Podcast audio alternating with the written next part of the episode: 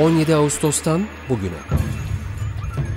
Yapılanlar, yapılmayanlar, yapılamayanlar. Kamu kesimi, sivil kesim, yabancı kuruluşların temsilcileri depremi tartışıyor. Hayatta kalmak için altın saatler. Hazırlayan ve sunanlar Nuray Aydınoğlu, Elvan Cantekin, Argun Yum, Muzaffer Tunça ve Gürhan Ertür.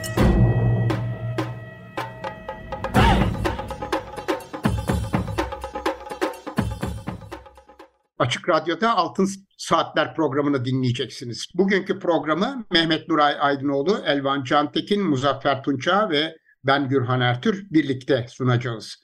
Programın kaydını ise Selahattin Çolak arkadaşımız gerçekleştirecek. Evet, e, yılın ikinci programındayız. İlk programda insan hakları ve hasta, tutuklu ve mahkumlar üzerine Rıza Türmen ile e, konuşmuştuk.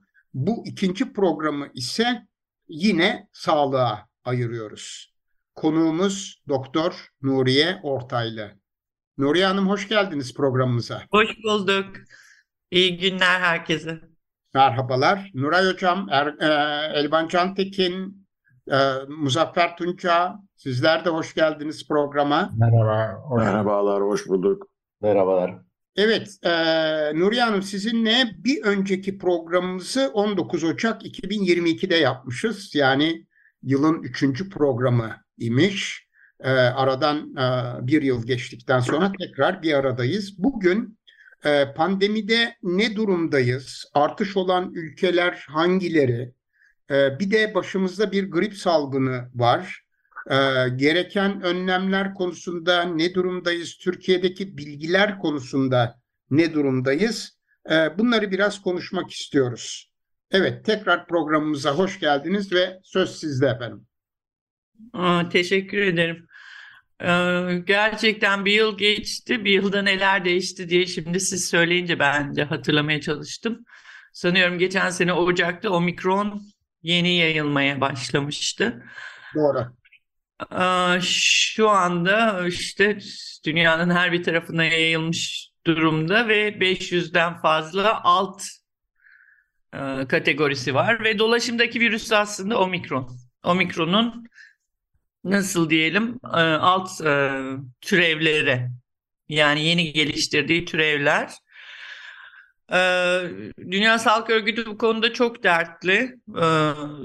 Yani çünkü bütün dünyada bu yıl içinde birçok ülke kendi kendine pandemi bitti falan gibi şeyler ilan etti. Halbuki biliyoruz ki bu yetki Dünya Sağlık Örgütü'ne ait. Yani pandeminin ne zaman bittiğini onlar uzman kurulu karar verecek ve onların böyle bir kararı yok. Israrla dediler ki pandemi bitmedi. Lütfen gardınızı düşürmeyin. Ee, test yapmayın, gardınızı düşürmeyin derken ne diyorlardı? Test yapmaya devam edin. E işte kendi koşullarınıza uygun halk sağlığı tedbirleri almaya devam edin. En önemlisi e, lütfen e, genom dizilimini yani bu yeni varyantların çıkmasını bizim de takip etmemizi sağlayabilmeniz için ülkenizde e, imkanlarınızın el verdiği kadar diz, dizim analizi yapmaya devam edin. Ama e, hemen hiçbir ülke buna uymadı tabii. Yani e, işte gelişmiş ülkelerde vesaire. Fakat bu yıl iyi olan bir şey e, dünya nüfusunun önemli bir kısmı aşılandı. Çok az sayıda ülke e, kaldı aşılanmamış, aşının ulaşmamış olduğu. Bu bir başarı. E, onun dışında çok önemli bir şey oldu. Mayıs ya da Haziran ayıydı sanıyorum. Dünya Ticaret Örgütü işte Güney Afrika, Hindistan, ve onların e, liderliğinde 50 kadar ülkenin yaptığı başvuruyu e, nihayet değerlendirdi. Neydi bu başvuru? E, çok önemli bir şeydi. Hepimizi ilgilendiren sadece bu pandemi için değil, bundan sonra olacaklar için de örnek teşkil eden bir olaydı. Dünya Ticaret Örgütü'nün e, kurallarına göre patent haklarına onlar şey diyorlar ne diyorlar entelektüel haklar telif hakları anlaşmasına göre ilaçların, aşıların, tanı şeylerinin her türlü tıbbi malzemenin bir e, patenti oluyor biliyorsunuz ve bu patenti 20 yıl kadar işte geliştiren şirket e, sahip oluyor. E, patent anlaşması 90'larda yapılırken bu entelektüel işte telif hakları anlaşması yapılırken çok tartışılmıştı ve bir e, ne diyeyim bir istisna maddesi konulmuştu oraya. E, acil durumlarda dünyanın ihtiyacına göre bu patent anlaşmasının e, dondurulabileceği bir süre için rafa kaldırılabileceği belli ürünlere yönelik e, böyle bir istisna madde konulmuştu. İşte Güney Afrika ve Hindistan da bu istisnai maddenin uygulanmasını istiyordu. Çünkü işte bir pandeminin ortasındayız ve bu pandemiyle mücadele etmek için gerekli olan e, araçlar, aşılar, tanı testleri ve tedaviler bu sene epeyce gelişti onlar. E, onların e, işte patent uygulamasının bir süreliğine dondurulmasını talep etmişti. Bu neden önemli? Çünkü işte mRNA aşıları testlerde, ilaçlarda gen, jenerik olarak e, sadece üreten firmada değil, başka firmalar tarafından da üretilebilmesini sağlayacaktı bu istisnai madde. E, hemen zaten 2020'nin sonbaharında bunun için başvuruldu. E, ilk başta Avrupa Birliği destekliyordu. Fakat sonra bir e, şeyle karşılaştı, e, blokla karşılaştı. İşte başına Avrupa Birliği'nin, e, İsviçre'nin, Kanada'nın çektiği, İngiltere'nin çektiği bir blok Dünya Sağlık Örgütü'nde bu istisnai maddenin uygulanmasını blok etmek için ellerinden geleni yaptılar. Ellerinden de çok şey geliyor. Çünkü bu uluslararası yapılarda bir kere konsensüs gerekiyor. Şey yapmak için, karar almak için. İkincisi bu bu ülkelerin tabii lobi faaliyetleri de çok başarılılar diplomaside. Ayrıca ilaç şirketlerinin de bir şekilde müdahale olduğu ve lobi yaptığı söyleniyor. Bunlara karşılık tabii sivil toplum kuruluşları vardı. İşte Oxfam, sınır tanımayan doktorlar ve özellikle bu patent anlaşması konusunda çalışan bazı sivil kuruluşlar. Dünya Sağlık Örgütü de e, patent hakkının rafa kaldırılmasını istiyordu. Ama maalesef Haziran ayında çıkan e, karar Dünya Ticaret Örgütü'nden e, son derece böyle nasıl diyeyim daha fare doğurdu şeklinde bir e, karardı bir kere tanı testlerini, tedavi ilaçlarını vesaire hiçbir şekilde içermiyordu. Şey konusunda da aşı konusunda da çok böyle sade suya trit e, çok işe yaramayacak bir şeydi. Üstelik iki yıldan fazla sürdüğü için bu süreç e, aşıya en çok ihtiyacımız olan dönemi de atlatmıştık aşağı yukarı. Çok maalesef bu konuda dünya e, topluluğu, dünya ülkeler topluluğu iyi bir sınav veremediler. Ve özellikle gelişmiş dediğimiz işte endüstri e, gelişmiş kapitalist ülkeler e, açıkçası şirketlerin çıkarlarını temsil etmeyi tercih ettiler. Onların arkasında sıralandılar. Bu bize tabii e, hem bu pandemi için ama gelecekte olacaklar için de biraz karamsar bir tablo veriyor. Bu konuda e, mücadelenin süreceğini tahmin ediyorum. Ben en azından sürmesini diliyorum. E, çünkü böyle bir şey olamaz. Yani insanlık olarak bir şey geliştiriyoruz. Sonra üstelik de bu pandemide aşıların hemen tamamının ARGE, geliş, araştırma geliştirilmesi için harcanan para kamu kaynaklarından geldi. Yani şirketlerin her zaman kullandıkları argüman yani işte biz bunun araştırması geliştirmesine para yatırdık. Bunun karşılığını almamız lazım. Karşılığını alamazsak bir daha araştırma geliştirme yapamayız falan. Hep budur kullandıkları argüman. Ee, yani e, milyarlarca dolar şimdi tam rakamlar aklımda değil ama yani 20 milyar dolara yakın kamu kaynağı kullandı. Ee, Moderna'da, Pfizer'de, BioNTech, Pfizer ve Moderna'da Dolayısıyla böyle bir durum yok yani çok para harcadık da karşılığını alacağınız gibi bir şey yok. Zaten de e, oldukça iyi para kazandılar e, aşı işinden. E, bu işin olumsuz tarafı ama onun dışında yani pandemiye dönüp baktığımızda gerçekten bilimde geldiğimiz nokta e, gurur verici.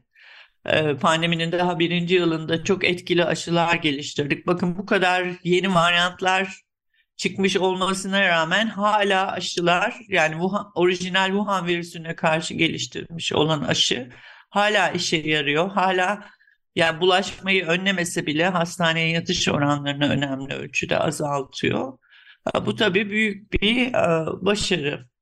E, virüsün kendisini çok iyi anladık, çok iyi demesem bile oldukça iyi anladık.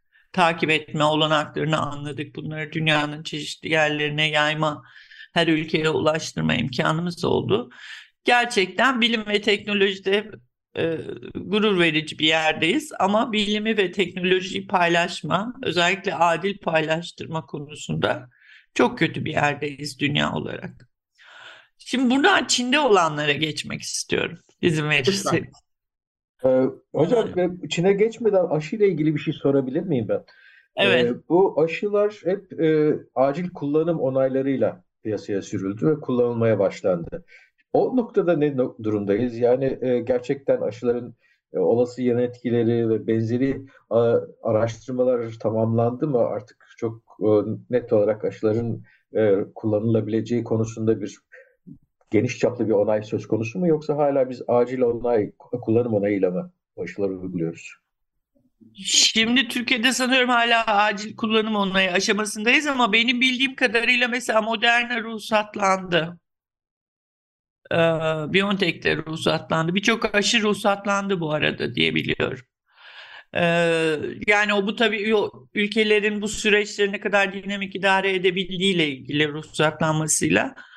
Yalnız size şunu söyleyebilirim. Yani herhalde bu aşılar kadar iyi araştırılmış başka tıbbi bir şey ürün bilmiyorum ben. Yani milyonlarca ve milyonlarca veri toplandı. Dünyanın her köşesinde izlendi. E, artık biliyoruz ki bunlar et, etkili. Yani etkilik oranlarını biliyoruz. Güvenlik oranlarını biliyoruz. Yani size şunu söyleyeyim. Mesela çok yaygın kullanılan antibiyotikler, ağrı kesiciler ya da işte ne bileyim e, mide ilaçları hiçbiri bu kadar iyi incelenmiyor piyasaya çıkmadan önce.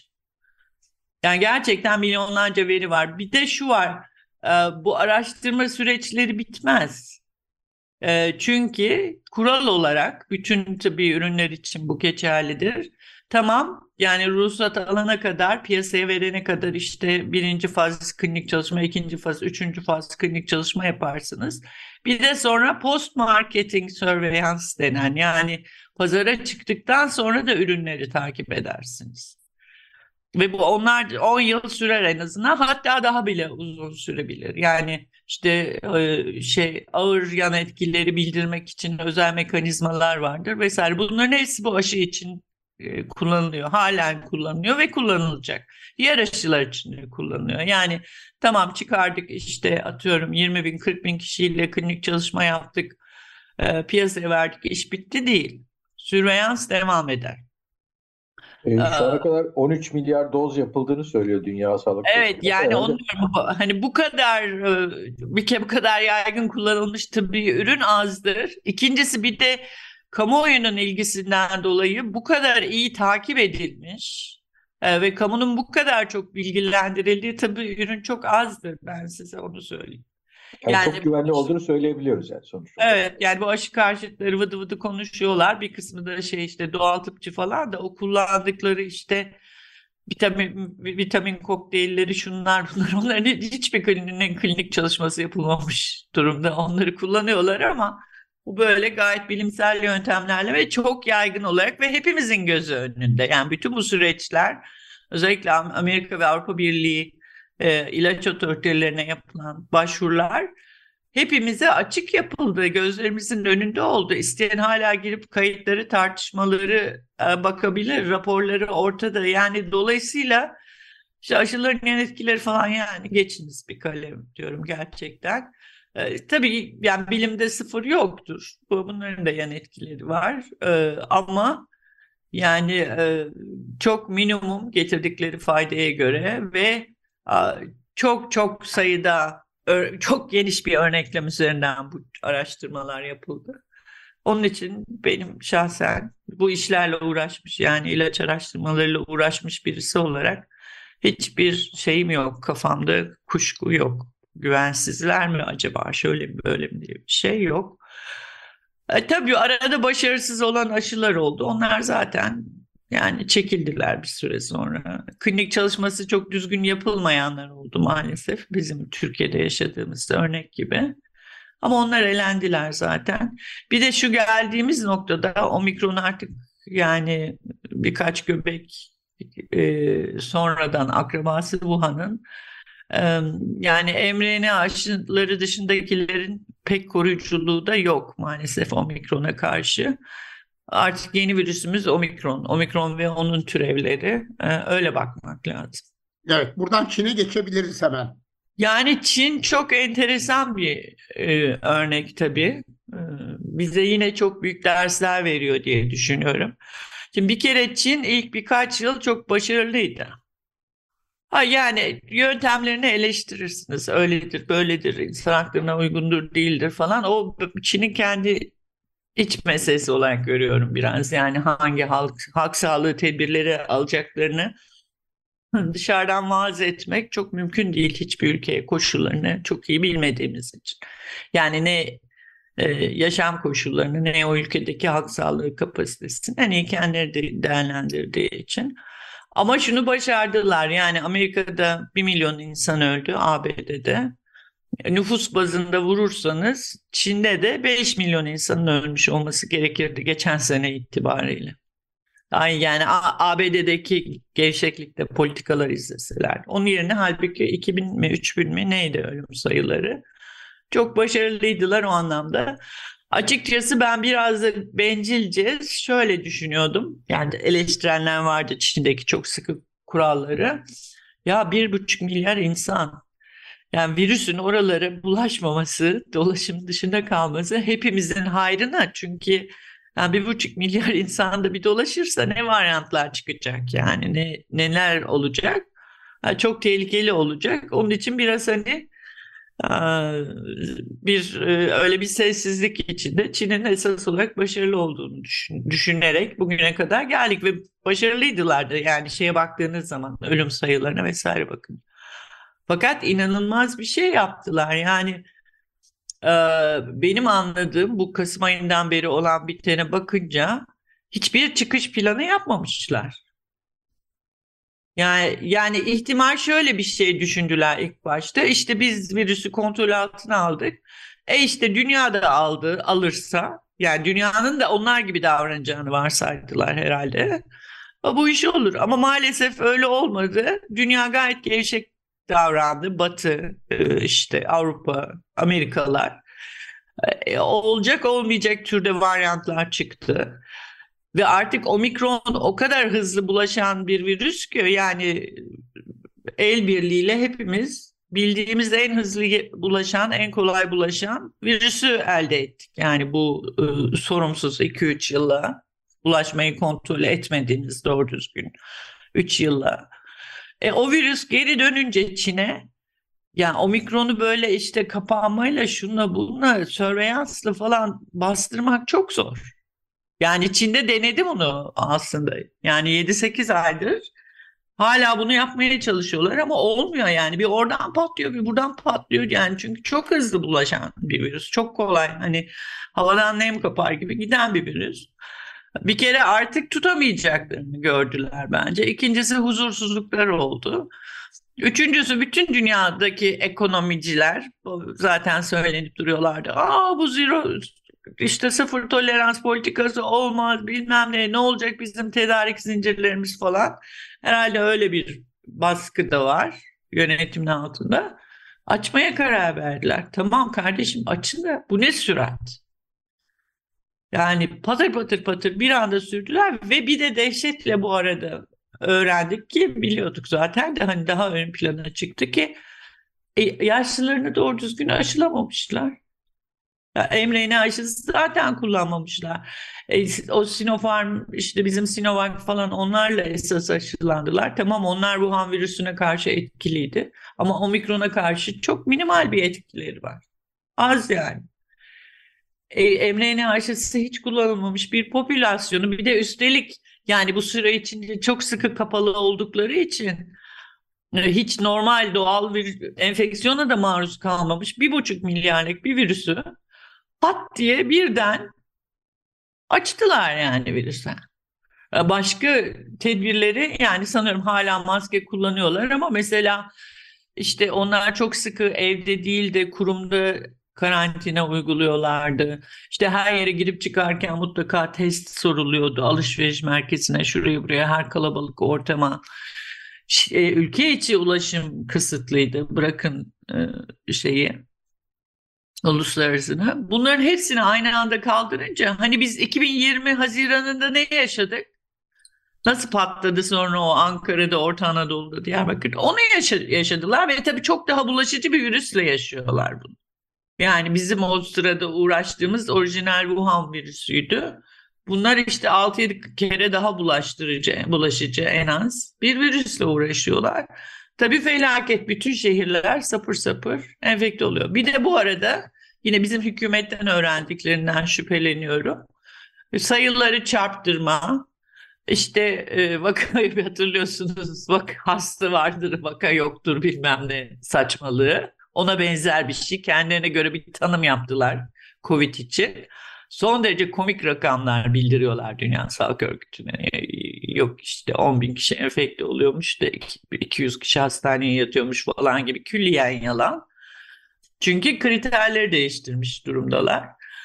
E, bunu o kadar abes bir şekilde yapıyorlar ki normalde ülkelere karşı son derece diplomatik bir dil kullanan ve aradaki çelişkileri kamuya açıklamamayı çok dikkat eden Dünya Sağlık Örgütü bile açık açık bize veri verin ya yani doğru veri bildirin lütfen. Bu uyguladığınız kriterler yanlış falan diye açıkça açıklama yapmak zorunda kaldı. Artı bir de şey konusunda e, vura vura e, tekrarlıyor Dünya Sağlık Örgütü birkaç kere söylediler. Tedros en sonunda açıkça söyledi. Ya lütfen bu varyantların hani genom dizim analizini gönderin, yapın verirsin ve bunu bizimle paylaşın dedi. Çünkü bir buçuk milyar insanda dolaşınca bu virüs bu kadar kısa sürede kim bilir neler neler olacak yani ne tür varyantlar neler çıkacak bunların izlenmesi lazım bu hepimizi ilgilendiriyor sadece Çinlileri değil. Dolayısıyla bir başarı öyküsü paldır küldür çöktü. Yani benim gör, görüşüm böyle. Bazıları başından beri çok e, Çin'e atıp tutuyordu ama ben ilk, ilk yıllarda özellikle çok iyi bir politika izlediklerini, çok sorumlu davrandıklarını düşünüyordum. Ekonomiyi değil, halk sağlığını tercih etmişlerdi bir kere. Bu çok önemli bir şeydi. Ama yani e, e kapatmaları da muhteşem oldu. Yani bir hiçbir exit planı, bir çıkış planı yapmamış gibi görünüyorlar. Bu tabii Çin için çok üzücü. Yani özellikle yaşlı nüfusun yüzde 40 kadar aşılı olduğu ve onun da klasik aşılarla, mRNA aşılarıyla olmadığı düşünülünce bir kere kayıpları olacak ciddi ölçüde. İkincisi de yani oradan bize yine bir kendi bencil bakış açımla oradan bize ne tür varyantlar saçılacak bilemiyoruz. Dediğiniz gibi demin belirttiniz. Bir de bu Ocak sonunda yeni yıl var. Çin yeni yılı. Yani bütün Çin yer değiştirir ve herkes evine gider. Şu anda daha çok büyük şehirlerde salgın kırsal bölgelere de yayılacak ve yaşlılara yayılacak. Çünkü kırsal bölgede genellikle yaşlılar kalıyor. Gençler şehirlere çalışmaya gidiyor. Ama onlar da enfekte olacaklar. Tam bir felaket. Yani bütün aslında bütün dünyanın 3 e, yıla yaydığı felaketi Çin sıkışmış bir şekilde dar bir aralıkta yaşıyor. Ee, yani iyi şanslar diliyorum. Kuvvet, metanet diliyorum sağlık çalışanlarına ve bütün e, Çinlilere. E, bu arada tabii e, bir takım ülkeler galiba Çin'den gelen yolcularda test e, taleplerinde bulunmaya başlıyorlar. Hatta hatta bazı başka sınırlamalar da getirme e, söz konusu olacak. E, onun da herhalde bir siyasal ve ekonomik şeyi e, e, etkisi olacak gibi gözüküyor. Doğru mudur? E, evet yani hem cırcır cır konu yani şimdi getiren ülkelerin çoğu batıda gelişmiş ülkeler Avrupa Birliği, Amerika falan Çin'den gelenlere test sorumluluğu koydular. Doğru da kardeşim ya bugüne kadar da siz oralara yaydınız. Yani bu işin hani adalet tarafından bakarsanız böyle çok komik bir şey. Ama bir yandan da tabii haklılar çünkü dediğim nedenle özellikle umuyorum gelenlere bir de genel hani bu gendizm analizi de yapılıyordur. Çünkü kaçılmaz olarak o kadar büyük bir ülkeden, o kadar büyük ve sıkışık yaşayan, dolayısıyla bulaşmanın tekrar tekrar olacağı bir ülkeden e, varyantlar kaçılma ihtimali çok yüksek. E, bunun incelenmesi lazım. Çin'in bu kapasitesi var. İstese kendisi varyant analizi yapar ama e, yani dediğim gibi bizim hükümetten ders almışlar herhalde. E, onlara briefing verilmiş. Aynı yöntemleri uyguluyorlar. Yani vaka sayılarını bildirme, ilan etme. Bir de ilan etmemeye başladılar yani ülkede insanları da bu çok kötü oluyor çünkü vatandaş gardını düşürüyor e, ilan etmemeye başlayınca. Yani böyle bir deve kuşu politikasına geçince ve de çok hani nasıl diyeyim saf bir popülasyonla, saf bir nüfusla, saf, saftan şunu kastediyorum. Enfeksiyonlar hiç daha önce maruz kalmamış. Ee, üstelik yaptığı aşı da anladığım kadarıyla bütün nüfusu da tam aşılayamamışlar yani iddialara göre. Buna da şaşırıyorum çünkü Çin'in çok iyidir şey halk sağlığı örgütlenmesi. Herkese iki kere aşılamış ol, üç kere aşılamış olmalarını beklerdim. Ama etkili bir aşı kullanamamış durumdalar en azından. O da yine anlaması zor bir şey halk sağlığı açısından ama yani herhalde ulusal gurur falan var orada. Ya yani mRNA aşısı istese Çin tedarik ederdi, isterse üretebilirdi. E, yap, onu da yapmamış. Dolayısıyla çok böyle saf, korumasız bir nüfus şu anda çok hızlı, kolay bulaşan bir virüsle karşı karşıya. Sıkışık yaşıyorlar, sayıları çok. Dolayısıyla çok tehlikeli bir durum. İki, iki sorum var Nuriye Hanım. Ee, bu omikronun e, COVID-19'a göre e, farklı tarafları nedir? Birisini söylediniz, çok hızlı yayılıyor. İkincisi de mRNA aşılarıyla ilgili başlangıçta söylediğinizi biraz açabilir misiniz acaba? Onun e, e, mRNA aşılarının daha etkili olduğuna dair e, bir cümle kurdunuz. E, bunu da açarsanız memnun olurum. Şimdi ilk başta aşılar ilk geliştirildiğinde biliyorsunuz çok böyle acayip inanması güç başarı oranları vardı. Yüzde 95, 97 falan denmişti mRNA aşısının e, bula, bul, bula, şeyi, bulaşmayı önlemesi e, için. Ama bu Wuhan virüsü için geçerliydi. Çünkü aşı o virüsü tanımak üzere ona karşı geliştirilmişti. Sonra virüs şekil değiştirdikçe tabii aşının tanıma kapasitesi azalmaya başladı. Yani de, alfada biraz daha az, delta'da biraz daha az, omikronda epeyce daha az. Şimdi mRNA aşıları en e, etkili olan aşılar için bu süreci çok iyi biliyoruz. Çünkü çok iyi veri toplandı. Ne kadar etkililer değiller. Diğer aşılar işte Sinovac, Sinopharm bilmem ne bir sürü başka var AstraZeneca vesaire.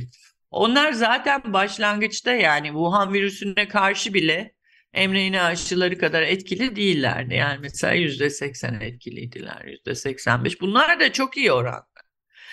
Ama işte virüs şekil değiştirdikçe onların da etkinlikleri azalmaya başladı. Ee, ve şu anda yani omikron için sanıyorum %50'nin e, altında falan koruyuculukları. Yine de sıfır değil bir işe yarıyorlar ama e, daha az. E, mRNA aşıları ise artık hani bulaşmayı pek önleyemiyorlar. Sanıyorum artık %50'lerin altında. O kadar da değişik ve çok rakam var ki bunları size tam böyle hani rakamla değil de sözle söyleyeyim onun için. Yani artık eskisi kadar bulaşmayı önleyemiyorlar. Yani bu konuda etkili değiller. Zaten biliyorsunuz aşırı olan birçok insan enfekte oluyor çevremizde de.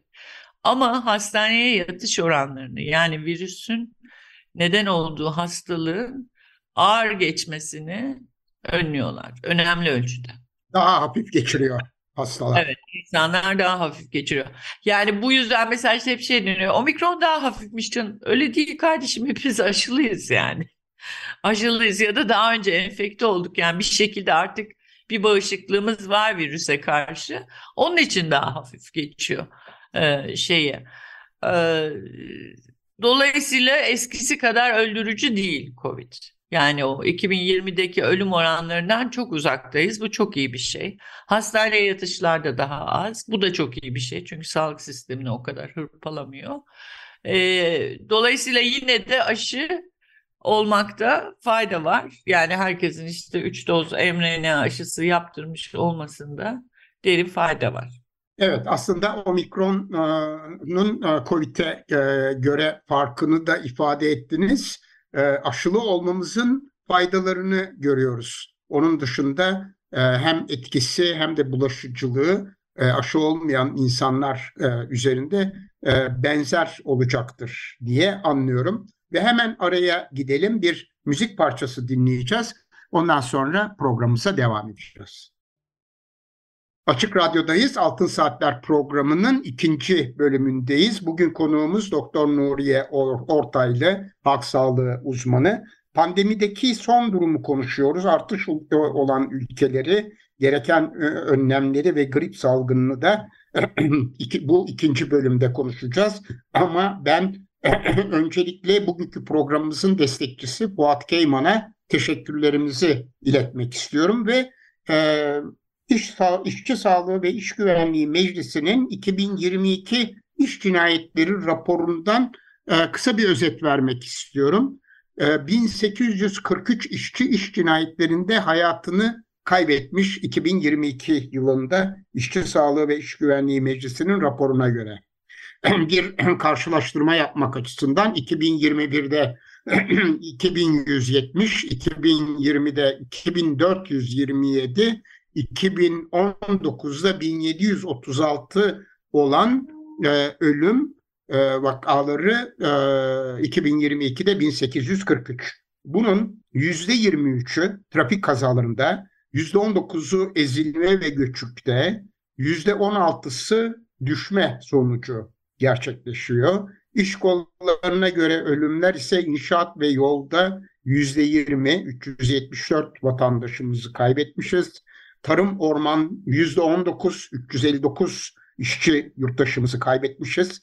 220'si e, taşımacılıkta %12 yani. Madencilikte %6, 105 işçi.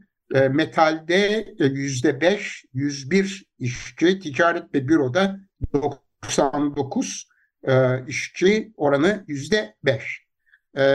108 kadın, 1735 erkek, 64 çocuk, 90 mülteci göçmen. Yaş gruplarına göre ise 14 yaş ve altında 27, 15-17 yaş arasında 37, 18-29 yaşta 390, 30-49 yaş grubunda 756, 50-64 yaş grubunda 428, 65 yaş ve üstünde ise 99 bilinmeyen yani yaş grubu bilinmeyen 106 yurttaşımız hayatını kaybetmiş iş cinayetlerinde. Yılın toplamı 1843. Evet buradan hareketle hemen Elvan Cantekin'e söz vermek istiyorum. Onun bir sorusu var. Evet, e, ilk bölümde ağırlıklı olarak e, Çin ve oradaki varyantı konuştuk ama son günlerde bir de Amerika'da özellikle Kuzeydoğu Amerika'da hızla yayılan bir ve de e, Dünya Sağlık Örgütü'nün e, söylemine göre de şu ana kadarki en hızlı yayılan bir başka alt varyant var. E, biraz şifreli kodu e, XBB 1.1.5 varyantı. E, bunu da Dünya Sağlık Örgütü'nün sayfasından aldım. Bu, bu varyant hakkında bilgilerimiz ne hocam? Ve de bizim ülkemizi etkileme bu özellikle yılbaşı tatili falan nedeniyle Şu ana kadar sanıyorum 25 ülkede görülmüş. E, bizde görüldü mü? E, görülecek mi? Bu konudaki düşüncelerinizi almak isteriz. Şimdi XBB rekombinant bir e, varyant. Rekombinant ne? Yani bir iki farklı alt türeviyle omikronun enfekte olup bu iki alt türev birbiri arasında genetik materyal değiş tokuşu yapmış. Çok bulaşıcı. Yani omikronun kendisinden de daha daha bulaşıcı. Ee, yine artık rakamlar çok olunca biraz uçuşuyor ama şunu hatırlıyorum yani 6-8 haftalık bir süre içinde e, işte sizin bahsettiğiniz Doğu yakası, Kuzey Doğu'da e, yüzde dördüyken vakaların yüzde altmışı haline gelmiş bir virüs. Yani domine ediyorsa diğer virüsleri onlardan daha hızlı bulaşıyor demek zaten. Yani omikrondan çok daha hızlı, daha kolay daha hızlı yayılan, daha kolay bulaşan, daha çok bulaşan bir alt varyant. Amerika'da yeniden hastaneye yatış oranları art, arttı. İngiltere'de de var, onu da biliyoruz. İngiltere'de de her 20 kişiden biri, her 18 kişiden biri falan bu değişen rakamlar enfekte deniyor bu ara. Yani Covid yeniden bir dalga ile geliyor. Geliyor diye niye diyorum? Bir çünkü biz ne zaman e, e, Avrupa'da ve Amerika'da bir yeni dalga olduysa 3-4 hafta gerisinden biz de bu dalgayı yaşadık. Yani orijinal Wuhan virüsünü de böyle yaşadık. Ondan sonraki bütün alt varyantlarda önce işte İngiltere'de, Avrupa'da vesaire çıktı. Oradan bize geldi. Çünkü bu ülkelerle bizim e, temasımız çok fazla. Gidenimiz, gelenimiz vesaire e, çok fazla. Dolayısıyla ben Türkiye'de de olduğunu tahmin ediyorum. Zaten siz de belki fark etmişsinizdir. Etrafınızda COVID olanların sayısı artmaya başladı yeniden. İşin kötü tarafı yeterince test yapılmıyor. Yani bir yandan bir üçlü epidemi yaşıyoruz. İnfluenza ve RSV virüsü de var. Bunlar da solunum yolu virüsleri. Bunlar da işte öksürük, halsizlik, solunum sıkıntısı vesaire yapıyor. Ve birçok merkezde biz bunları ayırt etmek için test yapmıyoruz. Yani hangisi diye yapmıyoruz. Doğru düzgün sürveyans yapmıyoruz. Zaten hep problemliydi. Ee, taramamız, sürveyansımız ve test yapma oranlarımız. Şimdi bu iyice e, şey oldu. Çünkü biliyorsunuz bakan Haziran ayında mıydı? İlan etti ki pandemi bitti. Ma maskeler fora. Yani benim gördüğüm etrafımda herkes bu sene ya influenza ya RSV bazıları COVID geçirdi. Görünen o ki önümüzdeki haftalarda COVID artacak. Yani bu solunum yolu enfeksiyonları arasında COVID'in olma olasılığı çok fazla ve insanlara yani demin birisi telefon etti mesela sağlık ocağına gitmiş bir kutu ilaç almış dönmüş. Nedir? Yani boğazım ağrıyor. Şikayet bu da yani arkasında hangi virüs var bu konuda hiçbir bilgisi yok kendisini nasıl izole edeceğine dair hiçbir bilgi verilmemiş. Ve böyle olunca tabii serbest dolaşım yani virüs için. Sanıyorum yeni bir dalga yaşayacağız ve buna çok çok hazırlıksızız. Çok bıkkınız toplum olarak. Derdimizi başımızdan aşkın. Kimseye bir şey de denmiyor. Ama yine de ben kendi adıma yapmaya çalıştığımı söyleyeyim. Ben hala kapalı ortamlara girmemeye çalışıyorum. Yani mesela bir yerde oturup bir şey içeceksem hava soğuk da olsa dışarıda oturup yani bahçede oturup içmeyi tercih ediyorum. Kapalı ortamlarda da mutlaka maske takıyorum. Yani herkese de aynı şeyi yapmalarını öneririm. Zaten önümüzdeki haftalarda göreceğiz. Bir sürü insan işe gelemeyecek hastalanıp. Bu arada yani çok kötü bir RSV enfeksiyonu yaşadık. Çocuklarda çok kötü etkileri oluyor. Ee, okullarda birkaç kere enfeksiyon dalgası oldu kış içinde. Sanıyorum biri influenza, biri RSV'ydi onların. Covid daha azdı. Onun da çok ciddi sonuçları olabiliyor. Yani size şöyle örnek vereyim. Ben bu sene Temmuz'da Covid oldum. Yani ilk başta testim negatif çıktı ama Covid olduğunu düşündüm. Bir hafta sonra aldırdığım test pozitif çıktı. O, o yüzden biliyorum ki Covid'ti. Neyse onu işte 2-3 gün ağrı, ateş vesaire geçirdim. Pandemiden önce RSV enfeksiyonu olmuştum. 3 hafta sürünmüştüm. Bronşiolit oldum, ciğerlerime indi falan. Yani o da hiç hafif olmayan e, gayet ciddi bir virüstür. İnfluenza da keza öyle. Onun da ölümcül olduğunu biliyoruz. Yani dolayısıyla ortalıkta 3 tane solunum yolu virüsü e, dolaşımdalar. Ama insanların korunmak için hemen hiçbir tedbir almadığını düşünüyorum. Bir de bu pandemiden bir ders çıkarmamız gerekirdi. Yani ben başında yaparız diye umuyordum ama pek olmadı. Yani bizim bütün e, çünkü bu iş devam edecek. Yani bu sadece bu pandemi devam edecek anlamında söylemiyorum. Bu pandemi noktada sönümlenecek ve herhalde sönümlenme yoluna girdik. Sönümlenme derken şunu söylüyorum yani ölümcüllüğü azalacak. Ama daha başka pandemiler bekliyoruz. Çünkü biz çok kalabalığız dünya üzerinde insanlar. Yani 8,5 milyar olduk. Ee, inanılmaz bir şey. 90'larda yani ben genç bir uzmanken böyle bazı egzersizler yapıyordu. İşte dünyanın kaldırabileceği insan sayısı nedir falan diye. O zamanlar 2,5 milyar falan hesaplanmıştı. O zaman 3 milyardık. Yani 25-30 yılın içinde 8,5 milyara geldik. Bu gezegenin kaldırabileceğinden çok fazla bir sayı. Bu bir problem. İkincisi çok yayılmacıyız. Çok kalabalığız, çok yayılmacıyız. Hayvanların habitat alanlarını sürekli hücum halindeyiz. Dolayısıyla sürekli yeni virüslerle muhatap oluyoruz.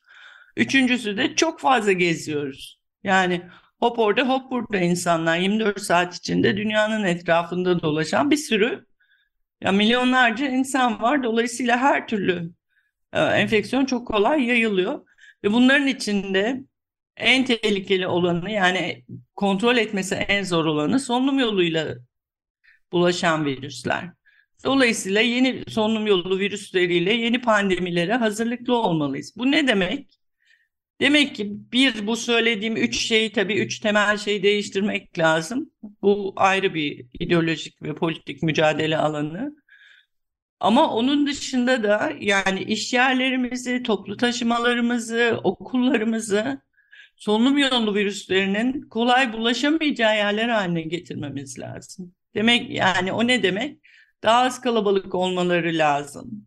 Daha iyi havalandırılmaları lazım ve bu konuda ciddi yatırım yapmak lazım. Yani bunu uzun vadeli düşünmek lazım. Bunların hiçbiri bu üç yılın içinde Türkiye'de yapılmadı. Umarım önümüzdeki yıllarda yaparım. Yani şu basit şeyi hatırlıyorum. Ben çocukken yani herhalde 20 ile 30 yaşlarıma gelene kadar bankada, postanede, işte ne bileyim bilet kişisinde her yerde bir cam paravan olurdu. Çalışanlar bunların arkasında dururlardı. Sonra modernleştik aman efendim göz göze kontak bilmem ne falan diye bunlar kalktı ortadan. Halbuki onların bir nedeni vardı. Yani bu ülke veremle savaş yapmıştı. Ve onun için bu her yerde bu cam paravanlar bulunurdu. Şimdi bunlar yok mesela. Yani çok basit, çok önemli bir koruma aracı hem çalışanı korumak hem orayı ziyaret edeni korumak açısından. Yani söylediğim şey böyle şeyler yani fiziki altyapıyı dikkatlice düşünüp elden geçirmek lazım. E, Londra'ya gitmiş olanlarınız bilir mesela taksilerde ön tarafla arka taraf arasında cam bölme vardır. Yani şoförle konuşmak isterseniz ya bir mikrofonla ya da işte bazen o cam kayar oradan konuşursunuz. Bunların hepsi önemli şeyler ve yapılması gereken şeyler. Yani bu pandemi bitse başka şeyler gelecek. Ayrıca yani her 2-3 yılda bir ciddi bir influenza salgını oluyor. Ee, bunları düşünüp yapması lazım. İlgili herkesin, belediyelerin, iş yeri sahiplerinin, Milli Eğitim Bakanlığı'nın vesaire vesaire. Yani e, öyle bir e, kafa değişikliğine maalesef gidemedik. E, çok karmaşık göründü bu iş bize. Onun yerine yok farz ediyoruz kafamızı kuma gömüyoruz ama böyle yaşanmaz ve böyle gelecek planlanmaz diye e, düşünüyorum. Bir de maskeye alışacağız galiba hocam. Maskeyi Evet artık... yani maskeye karşı olan tepkiyi de ben çok anlamıyorum. Yani ben çok rahat kullanabiliyorum. Tamam şahane bir şey değil ama e, bir de böyle hani tatsız insanın yüz yüze temasını yani bütün o bildiğimiz psikolojik şeyleri falan güçleştiren bir şey ama yani nedir e, işte ne bileyim metroya binerken maske taksanız bir dükkana girerken maske takmak bunlar çok zor şeyler değil yani. Hiçbir zararı da yok. Ee, öğrendik de artık hepimiz sanıyorum maske nasıl takılıyor çıkarılıyor falan. Yani bir, birkaç tane bulundurmak ve e, işte bunu kullanmak kapalı alanlarda tamam sıfırlamaz enfeksiyonları ama yayılma hızını azaltır, etkilenen insan sayısını azaltır. Bir de şu etkilenseniz bile maskeniz olduğunda daha az virüs aldığınız için virüs yükü diyoruz biz ona. Daha az sayıda virüs aldığınız için hastalığı daha hafif geçiriyorsunuz. Hangisi olursa olsun bu. Onun için de önemli bir şey bu tedbire uymak lazım. Yani bunun bir moda olması lazım. Kıyafetimizin bir parçası özellikle kış aylarında. Evet, e, maske fiyatları yükseldi e, ve aynı zamanda e, test e, imkanı da oldukça sınırlı hale geldi. E, bir de son bir sorum e, olacak e, Nuriye Hanım. E, bu omikronla ilgili e, aşı halen Türkiye'ye gelmedi. E, fakat yurt dışında etkili bir aşı e, imkanı oluştu mu? Amerika'da yapılıyor bildiğim kadarıyla. Yani daha etkili şeye göre. Yani bize de gelmesi lazım. Çünkü dediğim gibi zaten yani kaç kere şekil değiştirdi virüs. Ve yeni yani biliyorsunuz mRNA aşıları ilk çıktığında 2020 sonunda en önemli şeylerinden biri, avantajlarından biri olarak bu söylenmişti. Virüs form değiştirdikçe aşının da form değiştirip mesi çok kolay. Bunun üretim hattına, üretim bandına e, uygulanması çok daha kolay diğer aşılara göre.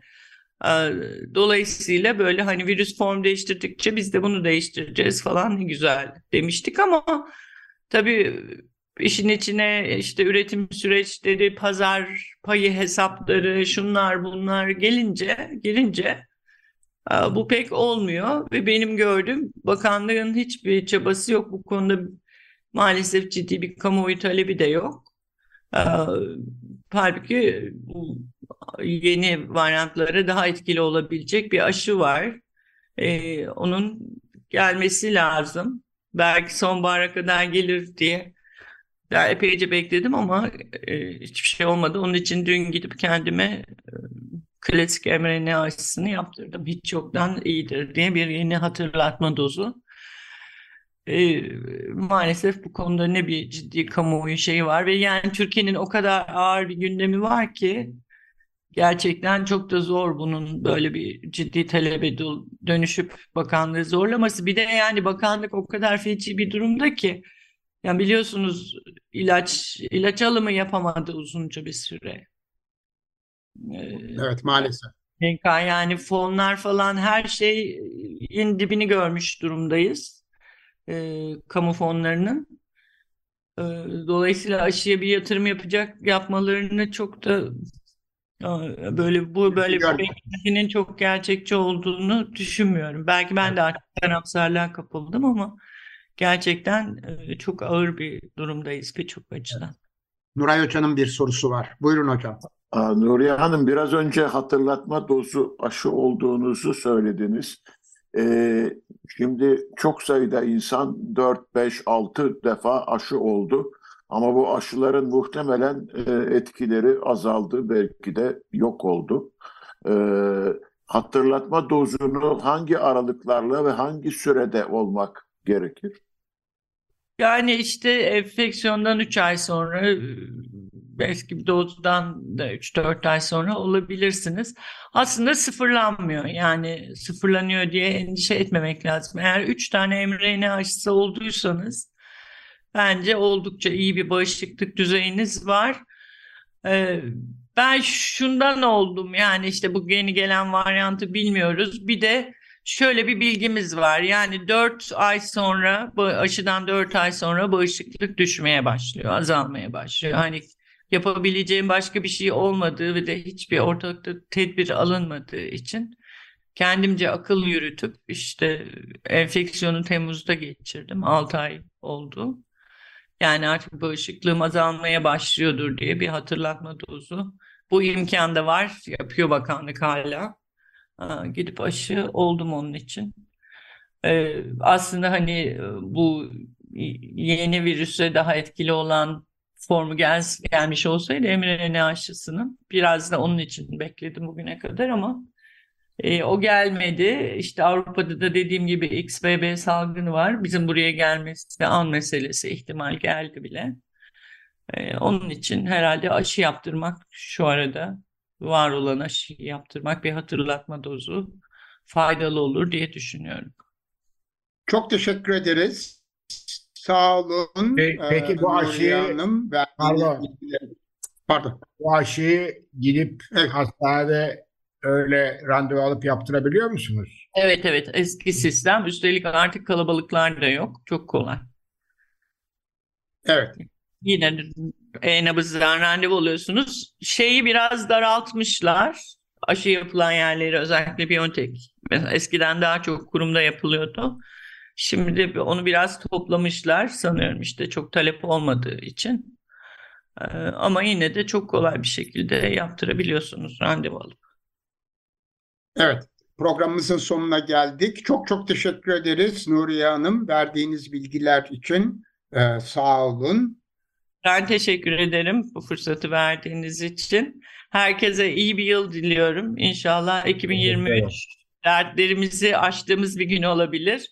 Dünya Sağlık Örgütü de bu sene e, şeyin e, pandeminin nihayetini ya da işte uluslararası acil halk sağlığı krizinin e, nihayetini ilan edebilmeyi umuyor.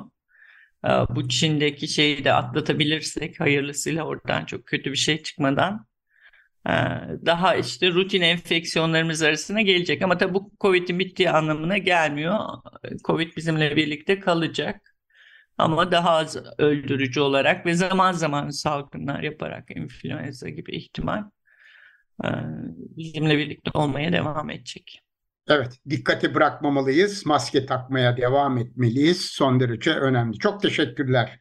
Evet efendim, bugün konuğumuz halk sağlığı uzmanı Doktor Nuriye Ortaylı'ydı. Ee, pandemideki son durumu konuştuk. Ee, gelecek hafta 18 Ocak e, 2023 Çarşamba günü yeni bir Altın Saatler programında görüşmek dileğiyle. Hoşçakalın. Hoşçakalın. Hoşçakalın. Hoşçakalın.